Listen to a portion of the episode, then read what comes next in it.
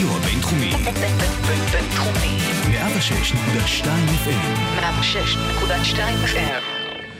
היום בחמוצים, לפני שבועיים בתוכנית האחרונה שלנו אמרנו בין תקווה לייאוש. אבל השבועיים האחרונים הכילו הרבה ייאוש, והיום יחד עם גלעד הירשברגר ננסה להבין מה הפסיכולוגיה שעומדת מאחורי זה. מאיר אריאל לפני מיליון שנה כתב שיר נבואי שאולי מסכם את החודש האחרון מצוין. שאלו על לב ירושלים, שאלו על שלומה. אבנים בלב ירושלים, כיכר השוק הומה. בשקרים ועוול מתעטפת לרגד מלאכת חומה, אך מבעד לצעיף נשקפת עירנו ערומה. לא רודפת צדק צדק, לא רוצה שלום. אם אין שלום בלי צדק, אז למה באנו הלום? החלמנו חלום הניקץ היום. החמוצים. פעם רביעית. המערכת הפוליטית על ספת הפסיכולוג. עם הפרופסור בועז בן דוד והפרופסור גלעד הירשברגר. אז, אז אחרי ההתחלה המאוד uh, ככה מלאה, מה אתה אומר, גלעד, אה, איך מנתחים את השבועיים האחרונים האלה? טוב, קודם כל אה, לקחנו אה, חופשת מבצע בעזה, ולא היינו שבוע שעבר, אז יש לנו הרבה מה לומר על מה שקורה. באמת נורא קשה להחליט מאיפה אנחנו מתחילים. כל כך הרבה דברים קרו. אז אני חושב שלפחות מבחינתי, כן. המושג הפסיכולוגי החשוב ביותר לתאר לא רק את המצב שקורה עכשיו, אלא בכלל מה שקורה במדינת ישראל במשך שנים, מהמם. זה תהליך פסיכולוגי שנקרא הכחשה. הכחשה. הכחשה. הכחשה. למה, למה הכחשה? אוקיי. בגלל שבדרך כלל מהמם. החיים שלנו הם חיים די טובים. אנחנו uh, מסתובבים והולכים לבתי קפה והולכים למקומות העבודה שלנו וישראל יפה ופורחת, מדינה מערבית משגשגת, מעצמת הייטק, הכל נראה בסך הכל טוב למרות כל הבעיות הקטנות שיש לנו של קצת בלאגן פוליטי וכולי, ביחס למדינות רבות אחרות, אנחנו כאילו במצב טוב. לא, לא, אני, אני כאן רוצה רק להדגיש את הנקודה הזאת. צריך לומר, ישראל באמת, יש לה הישגים רבים להתפאר מפה ועד בהחלט, הודעה חדשה. אתה הולך בבוקר ורואה אה, אה, הישגים מפה, אני מסכים. ואז? אבל, אבל, אוקיי. אנחנו מאוד מאוד טובים בלהכחיש בעיות שרוכשות כל הזמן מתחת לפני השטח. מתחת לפני השטח, אוקיי. והבעיות האלה בסופו של דבר מתפוצצות ופוגעות בנו. אז למשל, כן. אם ניקח את הבעיה הפלסטינית, מהמם. זאת בעיה שכל הזמן רוכשת מתחת לפני השטח. מהמם. לא יעזור שום דבר, ישראל מחזיקה במצור כמעט שני מיליון פלסטינים בעזה. מהמם. זה לא מצב שיכול להימשך לאורך זמן בלי שהוא יתפוצץ. עכשיו, אני לא אה, טוען שאני איזה חכם גדול שיודע איך לפתור את הבעיה בעזה. אוקיי. אבל אי אפשר להתעלם מזה שיש שם בעיה שאי אפשר להתעלם ממנה, שפשוט אי אפשר לחשוב שהיא תיפטר מעצמה ו, אה, והיא לא תפגע בנו. גם ביהודה ושומרון מהמם. יש מצב שהוא פחות חמור מהבחינה הזאת שהמצב שם לא נואש כל כך, אבל עדיין יש 2.7 פחות או יותר מיליון אה, פלסטינים. וולבר, כן. שנמצאים תחת השליטה שלנו, לא אוהבים את זה שהם נמצאים תחת השליטה שלנו, כן. אה, סובלים מכל מיני דברים שונים, וזה לא משנה מה הדעה הפוליטית של מי שמאזין לנו כרגע. אוקיי. צריך להבין שיש כאן, יש שם סבל, יש שם חוסר שביעות רצון מהמציאות הזאת, וזה גם לא מצב יציב, זה לא מצב שיכול להישאר לאורך זמן. ונשאר ככה שלוש? 53 שנה, אבל מדי פעם זה, זה מתפרץ ויכול להתפרץ. אז אתה אומר בעצם, אנחנו חיים נורא טוב בקומת הקרקע, ובונים מגדלים ופנטהאוזים, ובאמת יש דברים יפים, אבל אנחנו לא שמים לב שבמרתף יש לנו שני חדרים ששכחנו מהם.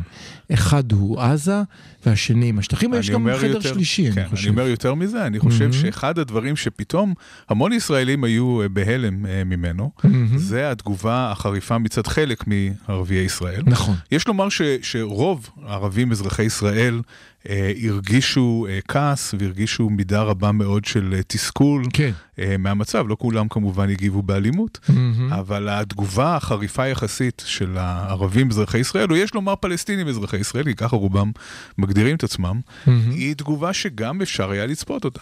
בסופו של דבר מדובר באוכלוסייה שסובלת מאפליה. אוכלוסייה שדוחקים אותה לפינה בכל מיני דרכים שונות. כל מיני מניפולציות אה, חצי חוקיות וכל מיני אה, קומבינות כאלה ואחרות, גורמים לזה שהאוכלוסייה הזאת כל הזמן נמצאת במקום שהוא פחות מיהודים אזרחי ישראל. מהמם. והרבה יהודים ישראלים חושבים שאיכשהו זה יכול להסתדר, או הרבה אומרים יותר טוב להם כאן מאשר במדינות ערב, אבל הם לא במדינת ערב, הם אזרחי ישראל, והם רוצים להיות שווים, והם רוצים זכויות שוות. אז... והמציאות הזאת של לחשוב שאנחנו יכולים גם לנהל כיבוש וגם לנהל מצור וגם לנהל דיכוי ואפליה בתוך ישראל, מתפוצץ לנו בפנים ביג טיים.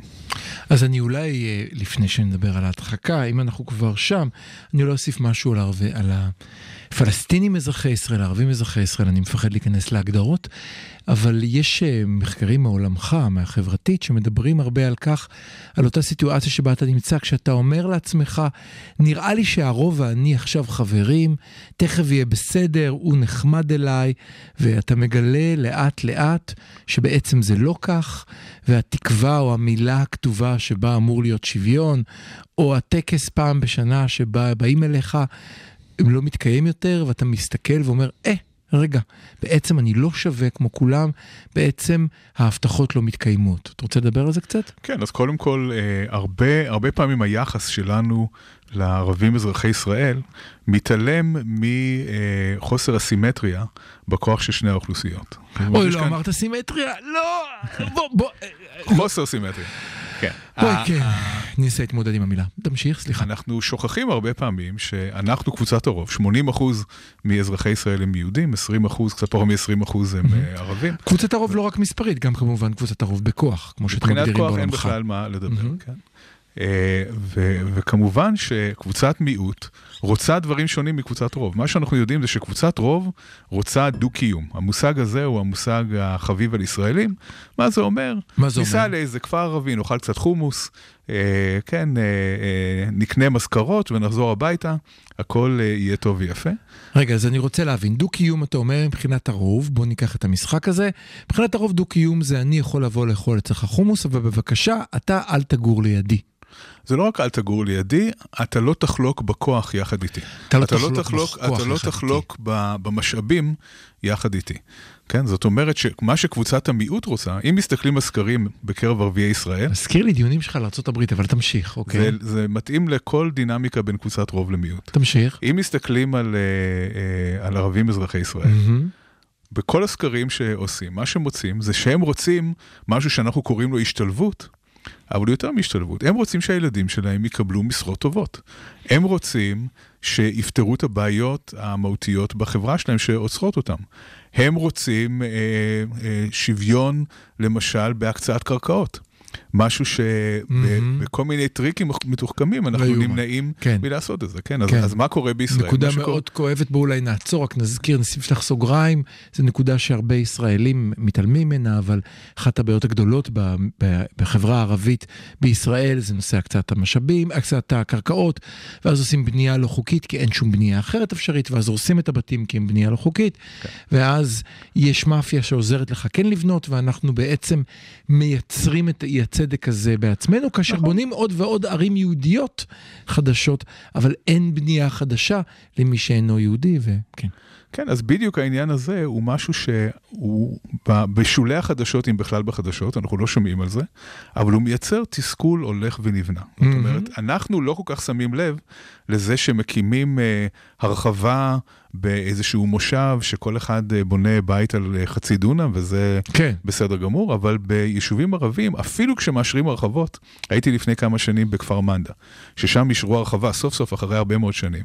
אז מה זה הרחבה? שם, על אותו שטח שבונים וילה במושב ישראלי, בונים אה, בית של אה, ארבע קומות ביישוב ערבי. זאת אומרת שגם כאשר סוף סוף מקצים קרקעות, mm-hmm. אז רוצים בנייה רוויה יותר, ורוצ... ולא נותנים, כן. זה לא שווה, זה לא שוויוני. ויש, ואפליה מגיעה בהרבה מאוד uh, דרכים uh, שונות. כל הנושא של uh, אדמות קק"ל. כן, אחת הדרכים לעקוף את כן, החוק. כן, כן, מעניין, תמשיך. ובעצם מצד אחד לא להפר את עיקרון השוויון שמאפשר לכל אחד לקנות. מה שהוא רוצה. וכל מיני טריקים קטנים כאלה. אז האדמות לא שייכות למדינת ישראל, הן שייכות לקק"ל. אוקיי. כן? אז קק"ל זה קרן קיימת, זה, ליהודים, זה לא לערבים. ברור, ברור. או ש... או ש... אה, יש אה, ועדות אה, קבלה למושבים. ועדות קבלה כמובן. כן. ועדות קבלה למושבים זה דרך מתוחכמת להגיד, ככה מונעים מערבים להיכנס למקומות האלה. אז נגענו בנקודות, בנקודה אה, רגישה שהיא נקודת אדמה, ואני רוצה רגע להישאר בה. אז דיברנו על המיעוט בישראל.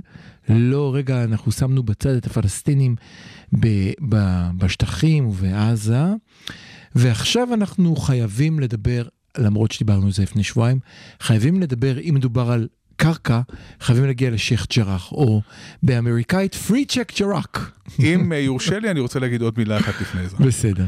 אני חושב שאני חוקר איומים, כמו שמישהו שומע את התוכנית אה, יודע, ואחד כן. הדברים שאני תמיד אה, אוהב אה, לראות, או, או תמיד מוצא במחקר שלי, זה שהרבה פעמים אנחנו מפנים המון קשב לאיום מסוים, אוקיי. ומתעלמים לחלוטין מאיומים אחרים שרוכשים מתחת לפני השטח, ואני חושב שכאן יש מקרה כזה. זאת אומרת, מדינת ישראל עסוקה מאוד אוקיי. בזיהוי האיום- זיהוי וטיפול באיום הפיזי.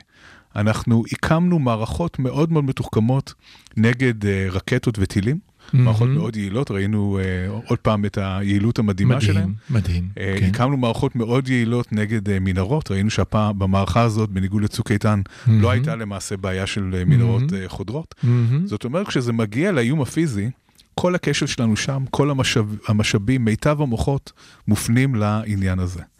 אבל מה, מאחורי הקלעים, רוכש איום משמעותי בהרבה. מה שקרה בשבועות האחרונים, הדבר אוקיי. okay. החמור ביותר, אוקיי. זה ממש אה, תהליכי התפוררות של החברה הישראלית.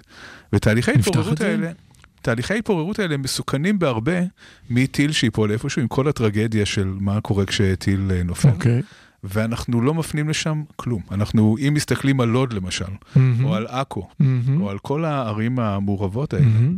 אלה מקומות שזועקים לטיפול כבר הרבה מאוד שנים. מהמם. ברור שיש שם עוולות, ברור שיש שם מהמם. אה, אי שוויון, ברור שיש שם אה, בעיות מהותיות של הגירת נשק ושל אה, כנופיות ושל כל מיני דברים כאלה, שמדינת ישראל והציבור הישראלי אומרים זה לוד, יא, מי, מי מסתובב שם ב- בלוד בכלל, או מי הולך לעכו חוץ מלאכול חומוס אצל חליל, זה אה, לא מעניין אותנו, אז אנחנו אה, לא מסתכלים על זה, ו, אה, ובסוף זה מתפוצץ. אז אולי אחד הלקחים החשובים, זה שהרבה פעמים האיום שאתה לא מסתכל עליו, הוא האיום המסוכן יותר, הוא החשוב יותר, והטיפול בו הולך להיות הרבה יותר קשה. יהיה הרבה הרבה יותר קשה לאחות את הקרעים בחברה הישראלית, מאשר ליירט עוד טיל. אם החלטת להגיע לשם, קיוויתי שנגיע לשם אולי בעוד חודש, אבל אם כבר החלטת לגעת בבעיה הכואבת, אז בוא נדבר עליה. בוא, בוא נתחיל רגע אולי בהתחלה. קודם כל אתה אומר, אנחנו מתנהגים כמו אם נמשיל את זה לצבא. צבא מסתכל על חזית אחת כל הזמן, מתכונן עליה, כאשר בסוף תוקפים אותו מחזית אחרת שלא היה מוגן עליה. לא מחקרים לזה מהיסטוריה צבאית, אלה דרכים שבהם קרבות מפורסמים נוצחו. זאת אומרת, כאן אנחנו מפנים את כל המשאבים לדבר שהוא קל לנו להתמודד איתו, כי הוא ברור, כי הוא טיל, מיירטים אותו. כן, אנחנו שמים לב. אליו, אנחנו, הוא מאוד uh, ברור, פיזי, מוחשי, אי אפשר, אי אפשר להתעלם ממנו. יש אזעקה לפניו, אפילו.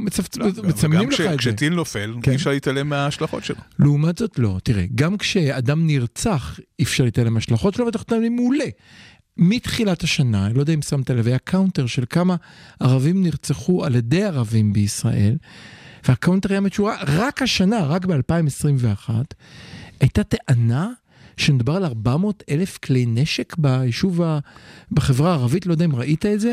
לא יודע את המספר ה- המדויק, אבל ברור, זה לא המספר שאני המצאתי, זה מספר שהגיע ממחקר שהוא בלתי סביר לחלוטין. כל עוד ערבים הרגו אחד את השני, זה לא עניין את הציבור הישראלי. לגמרי. כן? זה, זה, לא נראה, זה לא היה נראה להם אפילו משהו שרלוונטי להם. ואז התחילו קצת כתבות בתחילת השנה, אם אתה זוכר, על ידי, באמת, על ידי החשודים המיידיים, הארץ וכאלה, שבהם תיארו, אחד התיאורים שאותי הכי החזיק, היה על אותה אימא שמסיעה את הבן שלה בבוקר לבית הספר, עם נשק מתחת ל, לכיסא, ועם הכל נעול, מתוך ידיעה שהיא אולי תיתקל בדרך, והיא צריכה בליווי משוריין אבל, להביא אבל את זה ילדה. לא רק אה, כלי הנשק בחברה הערבית, יש כאן. בעיה שהיא הרבה יותר אה, רחבה וחמורה, והייתי רוצה, זה.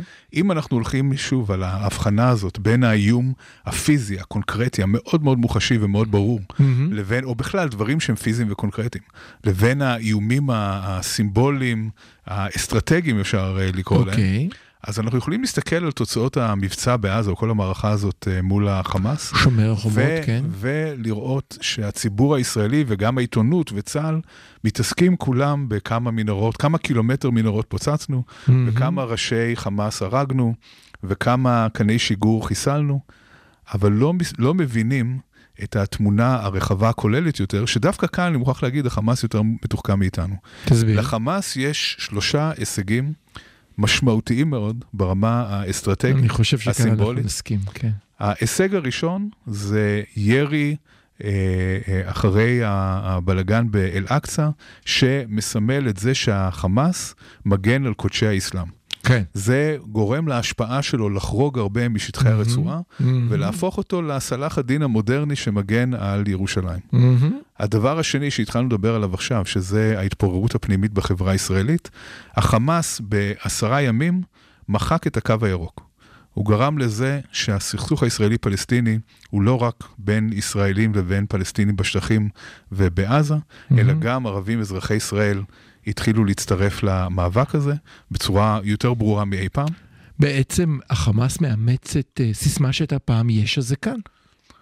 אז החמאס בעצם אומר, יש כאן מלחמה על פלסטין מן הים עד הנהר. יש הזה כאן. אין... אה, השטחים זה ישראל וישראל זה השטחים. כן. גם ראינו את זה על ידי, גם מהצד השני, על ידי התנחלויות קשות ביותר. נכון, תכף ניגע גם בעניין הזה, לפה. תכף ניגע אוקיי. גם ב- אוקיי, בעניין. תמשיך.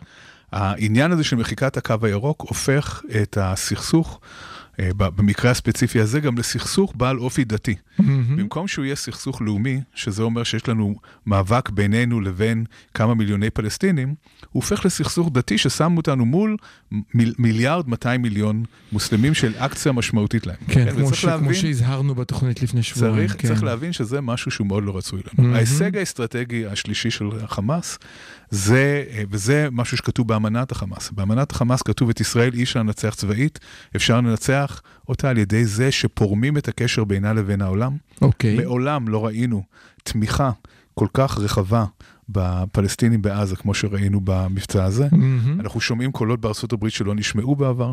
נכון. בבית הקונגרס האמריקאי, בבית הנבחרים האמריקאי, אנחנו Mhm. רואים בפעם הראשונה הצעות ההחלטה שעולות שהן אנטי-ישראליות, הן לא יעברו בפעם הזאת, כי עדיין יש רוב שתומך בישראל, אבל זו סנונית הסערה. אנחנו צריכים כן. להבין שיש כאן שינויים טקטוניים שקורים בעולם מבחינת התמיכה בישראל.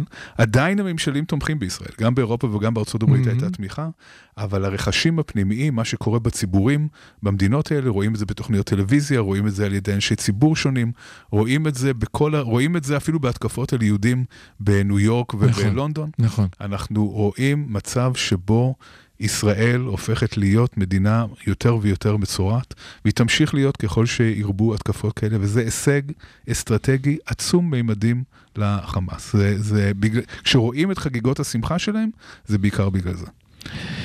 אז בחלק הראשון גלעד עודד אותנו וסיפר לנו דברים נפלאים ומעלי אושר ותקווה. אה, אולי אני אסכם אותך, אתה אומר, אנחנו מסתכלים כל הזמן על איום הטילים שאותו אולי אנחנו יכולים לדעת להתמודד איתו, ואנחנו מפספסים את העובדה שהמערכה כאן מתנהלת בזירות אחרות, אם זה הזירה הפנים-ישראלית, עם החיכוכים, אם זה הזירה הבינלאומית, ואם זה הזירה הטרנס-גלקטית, אם תרצה לקרוא לה אולי אה, מלחמת הדת. אפשר לקרוא... אה, מלחמת אוקיי. הדת, כן, מה אוקיי. שאני רוצה להתכוון אליה, לכן אמרתי טרנס-גלקטי, זה כאילו מלחמת אימפריות אמיתית, ובשלושתם החמאס אה, רושם לו הישגים.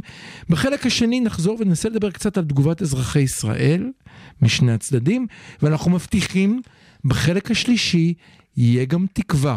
אני אקשור פה את גלעד לכיסא, אני אסתום את פיו, אני פשוט אצא. מהאולפן, אני לא מסוגל עם התקווה הזאת.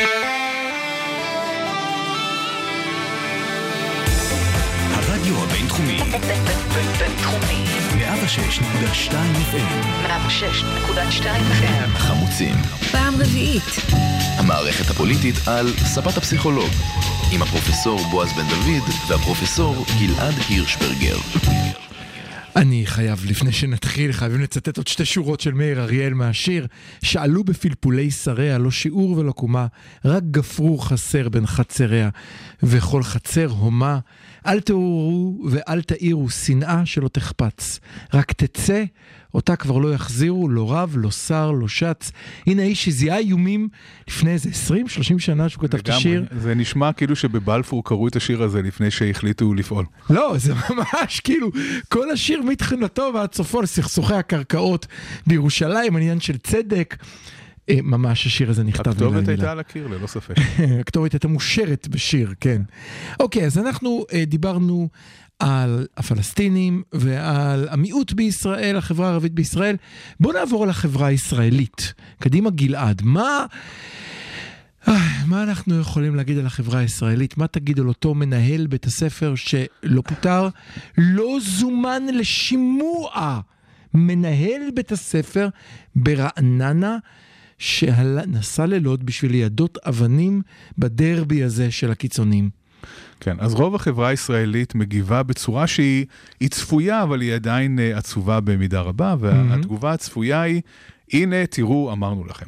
מה זה הנה תראו, אמרנו לכם? תסביר. אם עד היום אה, בשמאל מרכז, או, או בשמאל, האמירה הייתה, תראו, יש אה, כל מיני סוגים של אה, פלסטינים ושל ערבים, חלק שונאים אותנו, וחלק קיצוניים, וחלק דתיים, וחלק חילונים, ועם חלק אפשר לדבר, ועם חלק אי אפשר לדבר. זאת אומרת, צריך להסתכל על הניואנסים. מהמם. אז מה שקרה בשבועות האחרונים גרם לכולם בעצם להגיע למסקנה, או לרוב הישראלים להגיע למסקנה, הערבים אותם ערבים והים הוא אותו הים, ולכן אה, אה, בעצם הוכחנו לעצמנו שצריך להתייחס בחשדנות לכולם, ולא ניתן לסמוך עליהם ואי אפשר להתקדם איתם לשום דבר, והמסקנה היא כמובן שאז צריך להמשיך לשלוט בהם, כי אם לא נשלוט בהם, אז יקרו כל מיני דברים רעים. ולמה זאת מסקנה שגויה? אז רגע, אז עכשיו אני חייב לעצור אותך. סקר של מכון ישראלי לדמוקרטיה שהתפרסם הבוקר של פרופסור תמר הרמן ודוקטור אור ענבי. עשו כאן המון שאלות שלא מעניינות אותנו, פוליטיקה וחרטא. אנחנו ובחירות? למה אפשר לחשוב שאנחנו החמוצים? אז בואו נדבר לא על בחירות. הנה שתי שאלות שאני מאוד אוהב. ואולי אחת. הערבים שפגעו ביהודים במהומות בערים השונות הם מיעוט קיצוני קטן שאינו מבטא את דעת הרוב הציבור הערבי? זו שאלה אחת. שאלה שנייה, היהודים שפגעו בערבים במהומות בערים השונות, הם מיעוט קיצוני קטן? ובוא תראה את התוצאה. בקרב היהודים, 80% אומרים שהיהודים שפגעו בערבים הם מיעוט קטן. אבל 40% מהיהודים אומרים שהערבים שפגעו הם מיעוט קטן. כלומר, נתרגם את זה, רוב היהודים חושבים שכל הערבים הם הפוגעים, ורוב היהודים חושבים שמיעוט מהיהודים הם פוגעים. בואו נשאל את הערבים. כאן 61 אחוז אומרים הערבים שפגעו ביהודים הם מיעוט קטן. עכשיו אתה, מה עם היהודים? כאן אז זה יורד ל-50 ומשהו אחוז. סיפור מאוד דומה. רגע, עכשיו השוס, אם ניקח בקרב הציבור היהודי בין שמאל, מרכז וימין, קורה בדיוק מה שאתה חושב. 80% מהשמאל אומרים הערבים שפגעו הם מיעוט קטן, 54% מהמרכז ורק 20% מהימין.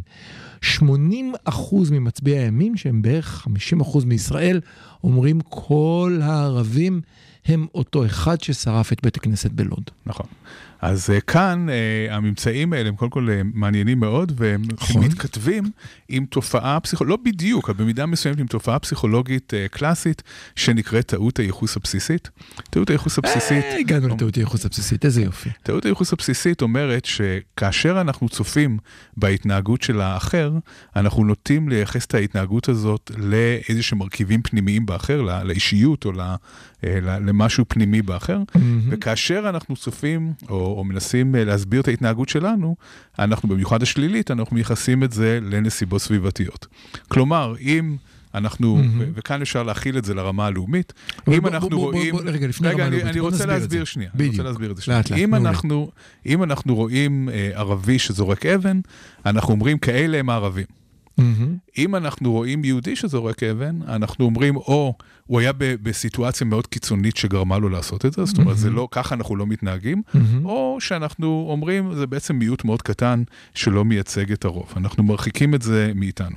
תן לי רגע לתרגם אותך, אה, כשמישהו אחר חותך באדום, אני אומר, איזה מניאק, כך הוא מתנגד. כשאני חותך באדום, לא הייתה לי ברירה, כן. זה ירוק ארוך, הוא הבשיל לכדי אדום ולכן נסעתי, נכון. כי אני בסדר. כן. זאת אומרת, אנחנו, אנחנו הופכים מהאני אל האני של הקבוצה שלי, ואני זה כל היהודים, ואנחנו בסך הכל בסדר, אבל להם לא. אוקיי. נכון. עכשיו, ברמה הקבוצתית זה נקרא טעות הייחוס האולטימטיבית, כי זה ברמה שהיא אה, קולקטיבית ולא אה, אישית, אז אנחנו רואים איזשהו ביטוי גם של העניין הזה. יש כאן עוד תופעה שהיא היא בעצם אה, קשורה להסבר הזה, שנקראת אה, אה, אה, ההומוגניות, תופעת ההומוגניות של אה, קבוצת החוץ. מצוין. מה זה בעצם אומר? זה אומר שכאשר אנחנו מסתכלים על החברה שלנו, מהמם. מה שאנחנו רואים זה חברה מאוד רב-גונית. כולנו יודעים. ברור. יש ימנים ויש שמאלנים, ויש אה, דתיים, ויש חילונים, ויש חרדים, ויש כל מיני גוונים שונים ו-. ו- ומשונים של הציבור הישראלי. כן. אה, ואנחנו רואים את כל המורכבות הזאת. אבל כאשר אנחנו מסתכלים מעבר לגדר על הערבים, מה שאנחנו רואים זה ערבים. אנחנו רואים בעצם איזושהי ישות אחת הומוגנית, אנחנו מאמינים שכל הפלסטינים אותו הדבר, אנחנו אפילו מאמינים שכל 200 מיליון הערבים שמקיפים אותנו הם אותו הדבר, ואנחנו לא רוצים לראות את הניואנסים. כאן אני אולי חייב, לרגע אחד נחזור להיות תוכנית שמדברת על פוליטיקה, אז אני חושב שהדוגמה הקלאסית היא כמובן המפלגה המשותפת הקודמת שהייתה, שהכילה ערב רב של ארבע מפלגות שחלקם הם חיבור של שתי מפלגות, לא משנה, מבחינתנו כולם אותו דבר, ורק בסיבוב האחרון, האחרון פתאום אמרו, אה, יש עבאס מנצור, הוא אחר, אה, בל"ד הם אבל, אחרים. אבל כאן יש למשל, באים אנשים כמו גדי טאוב, מהמם. האינטלקטואל הבודד של הימין, שמה שהוא אומר, הוא אומר, אלה שמדברים בצורה מתונה, עובדים עלינו. הם לא באמת חושבים ככה. תוכנית הסלאמי. זאת אומרת, זאת אומרת שכל המנסור עבאסים וכל האיימן עודאים והאחמד טיביים שמדברים בעברית מאוד יפה ובצורה שהיא נראית אה, מתונה, Mhm. בעצם אה, הם אנשים קיצוניים לא פחות מהחמאס, הם פשוט, אה, הם, הם יותר מתוחכמים והם עובדים עלינו כדי שנאמין שהם רוצים בפשרות. עכשיו זאת גישה שכמובן היא לגיטימית, מותר אה, לחשוב ככה, מהמם. אבל היא מתעלמת מאיזשהו תהליך היסטורי מאוד מאוד ארוך שקורה בחברה הערבית אה, בכלל, כן. בחברה הפלסטינית בפרט. מהמם. אנחנו יודעים שיש אה, פיצול אה, בחברה הפלסטינית משנות ה-70 פחות או יותר, בין זרם אחד שהוא הזרם הקלאסי יותר, שאומר, שתומך בשלושת הלאווים, כן, שוללים את ישראל מכל, לנו. שוללים את ישראל מכל וכול, Mhm. לעומת הזרם שאומר, אנחנו לא מרוצים מזה שקיימת מדינת ישראל, ואנחנו אולי לא תומכים באיזושהי זכות עקרונית של ישראל להתקיים, מהמם. אנחנו מבינים שישראל קיימת ולא הולך לשום מקום, ולכן אנחנו צריכים לקבל אותה. וזה זרם מאוד חשוב ומשמעותי. ואגב, אני רוצה לספר על אה, שיחה שהייתה לי הבוקר עם סטודנטית ערבייה שלי בדיוק בהקשר הזה. לך על זה. הייתה לי שיחת זום אה, מאוד מעניינת, Mhm. ולפני שדיברנו על ביזנס תכלס, על המחקר שלה, דיברנו קצת על אה, מה שקורה. היא שאלה אותי, תגיד, מה, מה אתה חושב הולך להיות? מה אתה חושב אה, קורה פה ו- ולאן זה מתקדם?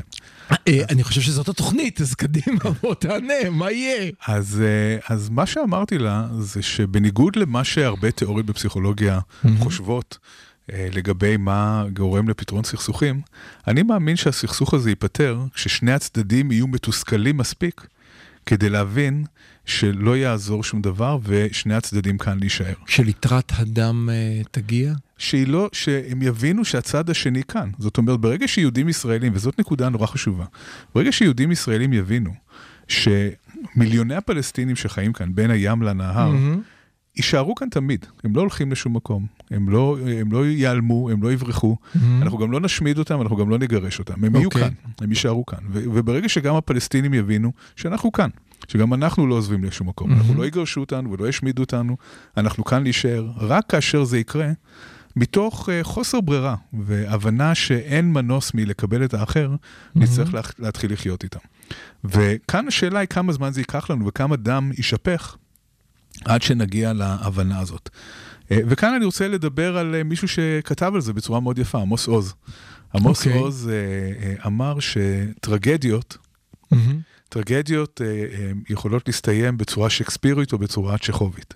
טרגדיה שקספירית. היא טרגדיה שבה הבמה מלאה בגופות, כולם מתים. טרגדיה צ'כובית היא טרגדיה שאף אחד לא מת, אבל כולם מיואשים, מתוסכלים, מאוכזבים, עצובים, מיואשים.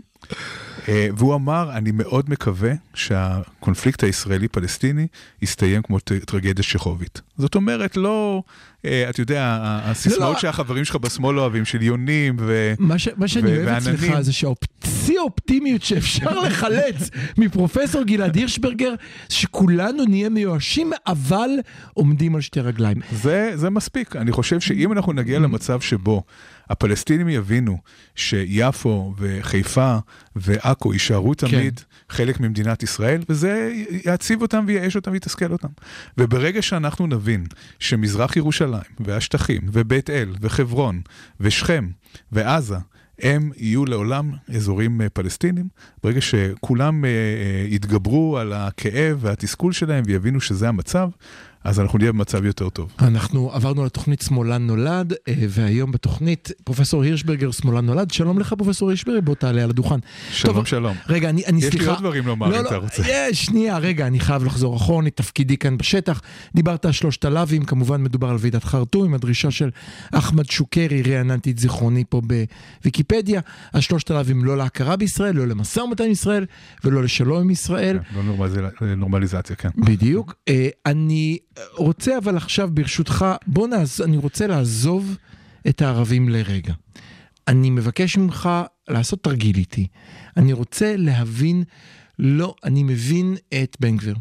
בן גביר, אני מבין, דיברנו כבר, זה מי שרואים שלושת אלפים שנה קדימה וחושבים על כך שמטרתנו להצית אש מתוך תקווה שכמו האוונגליסטים, כך גם הוא, יבוא המשיח אחרי שיהיו כאן מספיק דם וגופות.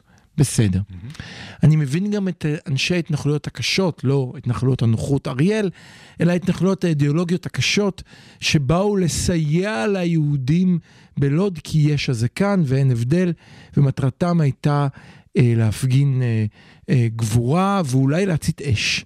אני רוצה לשאול על אותו, אינני מכיר אותו, את מנהל אותו בית ספר, אבל הוא מעניין אותי. הוא גר ברעננה, הוא לא גר בתפוח, הוא גר ברעננה.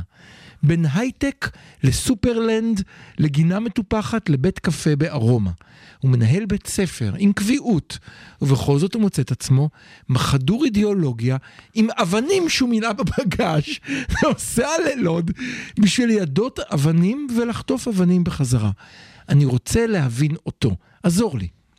אה, קודם כל, אני די מתפלא על השאלה שלך. אני לא, אני לא, אה, חשבתי שתשאל משהו אחר בכלל. אה, אני לא חושב שיש כאן. איזה, איזה נעלם מאוד גדול. זאת אומרת, מדובר באדם שהוא כנראה מזדהה עם האידיאולוגיה של הימין הדתי. אה, רואה את העולם בצבעים של איתמר בן גביר, של שחור ולבן, של כוחות הטוב מול אה, כוחות הרשע, והוא החליט בדרכו ההזויה לטפל בבעיה הזאת על ידי מילוי הבגאז' באבנים ונסיעה ללוד. להשתתף במלחמת הקודש נגד הכופרים. אה, אני לא מכיר את הבן אדם כמובן, לא, ואני חלילה, לא חלילה, יודע... אנחנו לא רוצים לדבר עליו, אבל אתה אומר אבל, בעצם... אבל אם יש משהו מעניין בזה, אוקיי. זה שהטירוף אה, לא נמצא רק במאחזים בשומרון, בדיוק. אלא שהוא מחלחל. הוא מחלחל ויש כאן אידיאולוגיה שקל אה, ללחוץ על הכפתור ולהפעיל אותה. ו- וכאן בכלל צריך לומר משהו על, על לא, גזענות. אבל, אבל אני רוצה לומר כאן משהו, סליחה שנייה אחת. אני חושב שהדוגמה שלו, מה שחשוב בה בעיניי, והוא רואה רק אחד מבין רבים, הוא שזה לפתע נהיה השכן שלך. אותו אחד שאתה פוגש אותו בגינת המשחקים עם הילדה אחרי שאוספים את הילדה מבית הספר, אותו אחד, יכול להיות שבערב חבש כובע לבן ויצא לזרוק אבנים בלוד. נכון. זאת אומרת, זה אז- נהיה כך. כן, אבל כאן אני חושב שצריך להגיד משהו על מה זו בעצם אה, גזענות, ולחזור ל- למה שדיברנו עליו קודם, על הסברים אישיותיים לעומת סביבתיים. לך על זה. אנחנו הרבה פעמים חושבים שיש אנשים גזעניים לעומת אנשים לא גזעניים. אוקיי. יש כאלה ששונאים ערבים ויש כאלה שלא שונאים ערבים. מהמם, אני חושב שזו תפיסה שהיא שגויה במידה רבה. מהמם. מה שיש זה יש תנאים ו- אה, ו- ואווירה שתומכת בשנאה, ומוציאה את השד הזה מהבקבוק, מהמם. ויש תנאים שלו. אוקיי. זאת אומרת, היום בישראל הלגיטימציה לשנאה והשחרור של הדחף הזה, שקיים כנראה בהרבה מאוד אנשים, מהמם. גם כאלה שנראים נורמליים והשכן ממול וכולי, כן. הדחף הזה קיים. אבל אוקיי. אם החברה אה, מציבה איזה שהם ערכים שאומרים, אה, זה לא מקובל. אנחנו לא מפלים נגד אנשים אחרים, אנחנו בטח לא זורקים עליהם אבנים, אנחנו לא פוגעים באנשים מהקבוצה השנייה רק בגלל שהם בקבוצה השנייה, אז אה, כל מחשבה כזאת אפילו מעוררת בושה וגורמת לתהליכים של אה, ויסות. אבל ברגע שמוציאים את השד מהבקבוק, ברגע שאומרים... לא מוציאים את השד מהבקבוק. אה, ברגע שהשלטון בא ואומר, השד הוא בסדר, כן. ברגע שראש הממשלה. אומר, מטפח את השד, מלטף אותו, צריך, מקדם בוא, אותו. נ- בוא נקרא לילד בשמו, בוא נגיד בדיוק מה שקרה. אם מסתכלים, אנחנו כאן לפני כמה שבועות אמרנו שנתניהו בכוונת מכוון מדליק את השטח בגלל, לגמרי. ה, בגלל הבחירות. אני מוכרח להגיד שהיינו נבואים מאוד במה שהולך אה, קרדיט, להתרחש. אל, קרדיט אליך, אני לא האמנתי עד כדי כך גרוע, כן, אתה הלכת שם הקצה. קונספירטיבי, כן, אני פשוט לא מאמין בצירופי מקרים קוסמיים. כן. ברגע שדבר כזה קורה, ברור. היה שהוא שלח את אה, סמוטריץ' לשער שכם לעשות בלאגן. הוא שלח את בן גביר אפילו לא לשייח' ג'ראח. שלח, יכול להיות שהוא פשוט אמר לו, אתה חופשי. נתן, לו, שחרר כן. אותם לעשות את זה. הם היו. שליחים שלו, הם עשו. את זה בפקודתו. אין לי ספק בכלל בעניין הזה, והדליקו את המהומות. ברגע שמוציאים את השד הזה מהבקבוק, זה נותן דרור לכל מיני שדים חבויים אחרים שקיימים בחברה, וזה נותן לגיטימציה להתנהגות כזאת. אני חושב אבל שזה בא על רקע עוד משהו. ברגע שאתה בא ובמשך עשר שנים אומר חוק זה לא חוק, אלה שאוכפים את החוק הם לא בדיוק יודעים מה הם עושים, אין קו ברור בין מותר לבין אסור, אז כאשר אתה מרגיש רגש פנימי, בוודאי שתיקח את החוק לידיים. למה שאני לא אקח את החוק לידיים? פוגעים ביהודים. אני צריך להגן עליהם כמו בשטטל, כך גם אלך ללוד, את חמש ואזרוק אבנים. וזה מתקשר להמון המון דברים אחרים שקורים פה. זאת אומרת, זה שאין דין ואין דיין ואיש הישר בעיניו יעשה, זה אחד המאפיינים העצובים של מדינת ישראל היום. רואים את זה אצל החרדים בכל האסונות שפוקדים אותם. ממש. כל, אה, אה, כל אחד אה, בונה מה שהוא רוצה, איך שהוא רוצה, בלי מהנדסים ובלי אישורים. זה בסדר גמור אה, לסמוך על הקדוש ברוך הוא, אבל אה, חתימה של מהנדס לא תזיק מדי פעם. ו, אה, וזה נכון לגבי מתנחלים שמקימים מאחזים איפה שהם רוצים וכמה שהם רוצים. וזה נכון גם לגבי ערבים ש, אה, שיש להם נשקים בבתים בלי רישיון וכולי. כל אחד פה עושה מה שהוא רוצה. אבל זאת אותה טענה שכמו שאתה קורא, אתם החברים השמאל, אני והחברים השמאלנים שלי אומרים, אנחנו כל הזמן אומרים את אותו דבר. אי אפשר יום אחד ללבוש מדים, ללכת לשירות בשטחים, ושם מותר א', ב' וג', לחזור הביתה, פתאום, אה, לא, עכשיו זה אסור.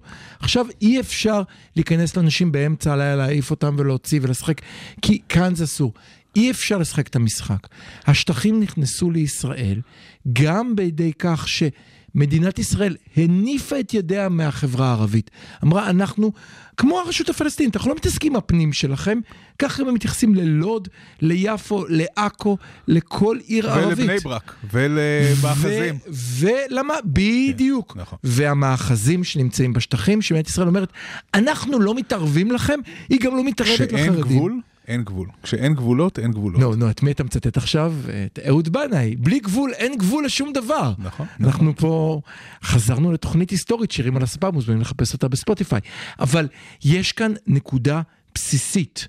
יש לנו מתחת לקרקע מפלצת, אנחנו אומרים אין חוק, אין קו ברור המבדיל, לפעמים מותר לעבור על החוק, אבל לא כאן וכן כאן, וגם כאן ושם כאן, ואנחנו נשמור עליך, ואז גפרור אחד, הדלת נפתחת, והכל יוצא החוצה, ואתה, אני, אתה... וכאן זה. אה, נביא הזעם הזהיר אותנו בפני זה, ישעיהו ליבוביץ', מהמם. לפני הרבה מאוד שנים, עוד בשנות ה-70, הוא אמר, פשיזם זאת אידיאולוגיה שאי אפשר לעצור בנימוס, ואי אפשר לעצור רק בקלפי, זאת אידיאולוגיה שצריך להילחם נגדה בכוח. והוא הזהיר, הוא אמר, ברגע שהפשיזם מרים את הראש, מאוד מאוד קשה להחזיר את השד הזה לבקבוק. איתמר בן גביר הוא דוגמה, ומפכ"ל המשטרה האשים ישירות את בן גביר כן. בכל מה שקורה. עכשיו, איתמר בן גביר הוא דוגמה נהדרת. כן. ל... יודו פשיסט, אי אפשר לקרוא לו משהו אחר. אפשר לקרוא לו משהו יותר קיצוני, אבל בסדר.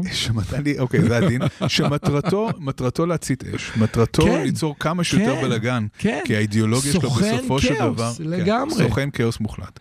אה, וברגע שנתת לו דרור, ברגע ששחררת אותו, להחזיר אותו חזרה לבקבוק זה מאוד קשה.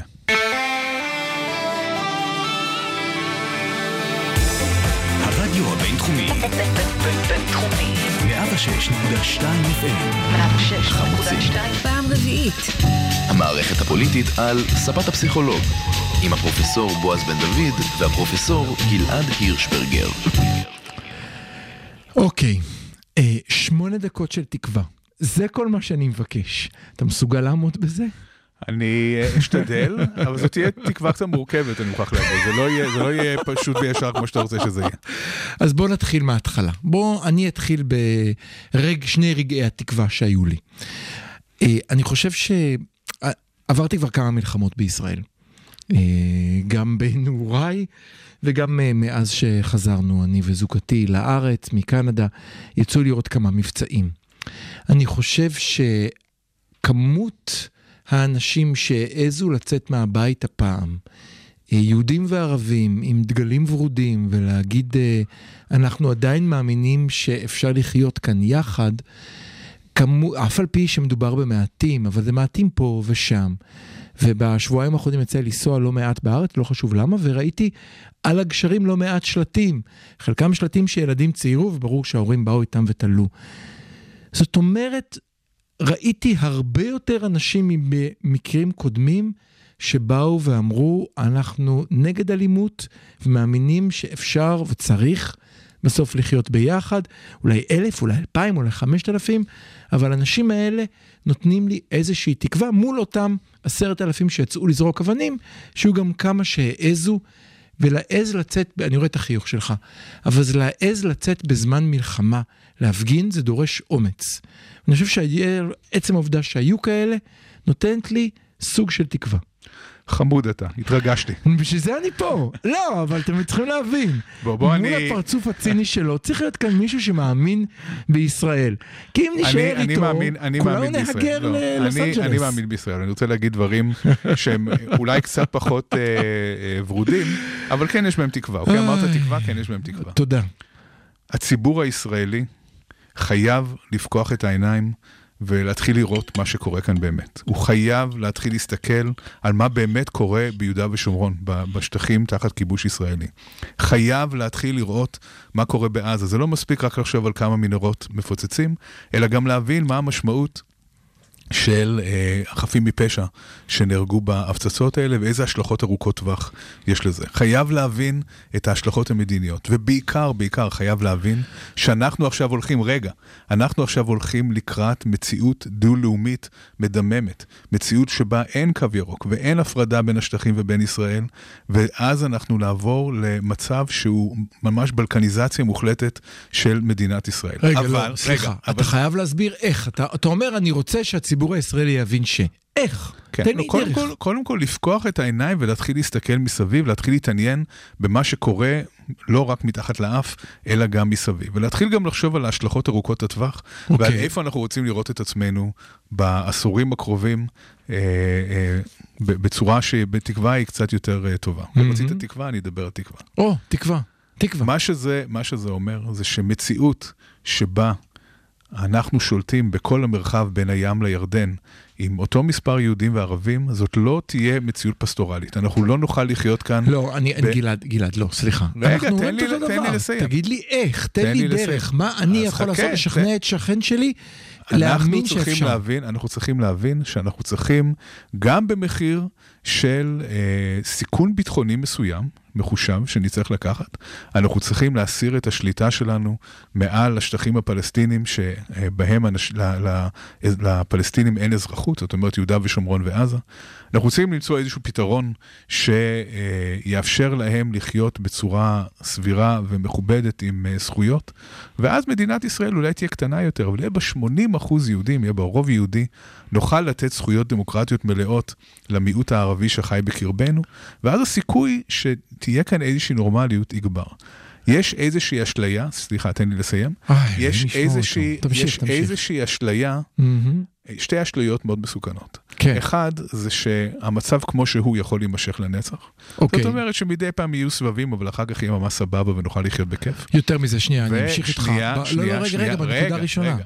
על הנקודה הראשונה, נו. לאותה אשליה מצטרפת האשליה הבסיסית שאומרת שאם אני לא עושה כלום, כאילו לא עשיתי כלום, בעצם זה שאנחנו לא עושים כלום, הנצחת. המצב היא החלטה, נכון. אוקיי?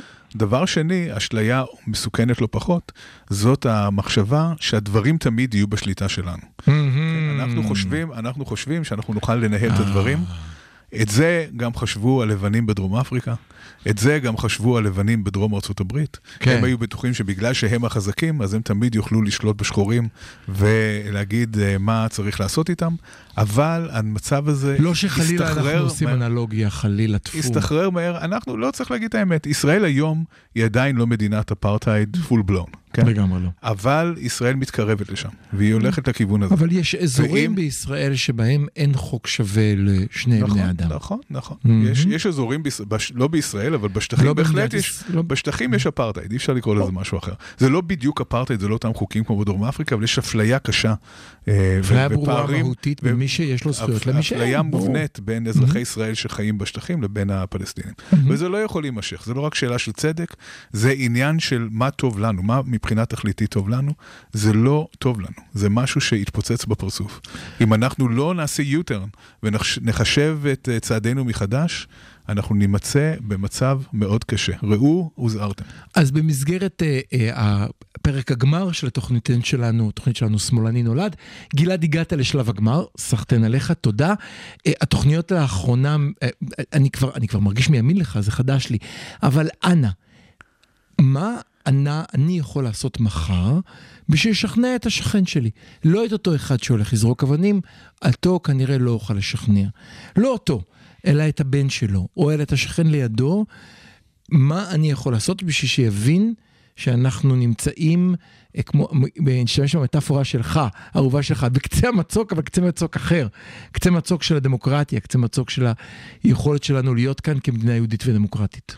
תראה, התהליכים שצריכים לקרות הם תהליכים משולבים של אה, מעלה מטה ומטה מעלה. כן, של top down ו bottom up.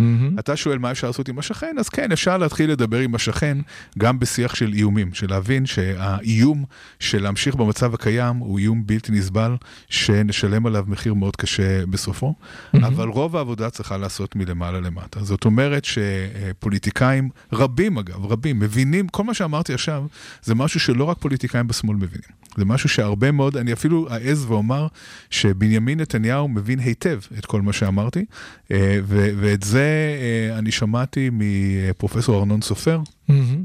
אז למה הוא מתנהג כמו שהוא מתנהג אם הוא מבין? מסיבות פוליטיות. ארנון סופ... מה שארנון סופר טוען, ארנון סופר הוא אה, אולי הדמוגרף מספר אחד בארץ. מהמם. אה, בגלל שהוא עושה כל הזמן בדמוגרפיה, אה, מכנים אותו ארנון סופר ערבים. מהמם. ומה שארנון סופר אומר, הוא אומר שהיו לו שיחות מאוד ארוכות עם אה, ביבי.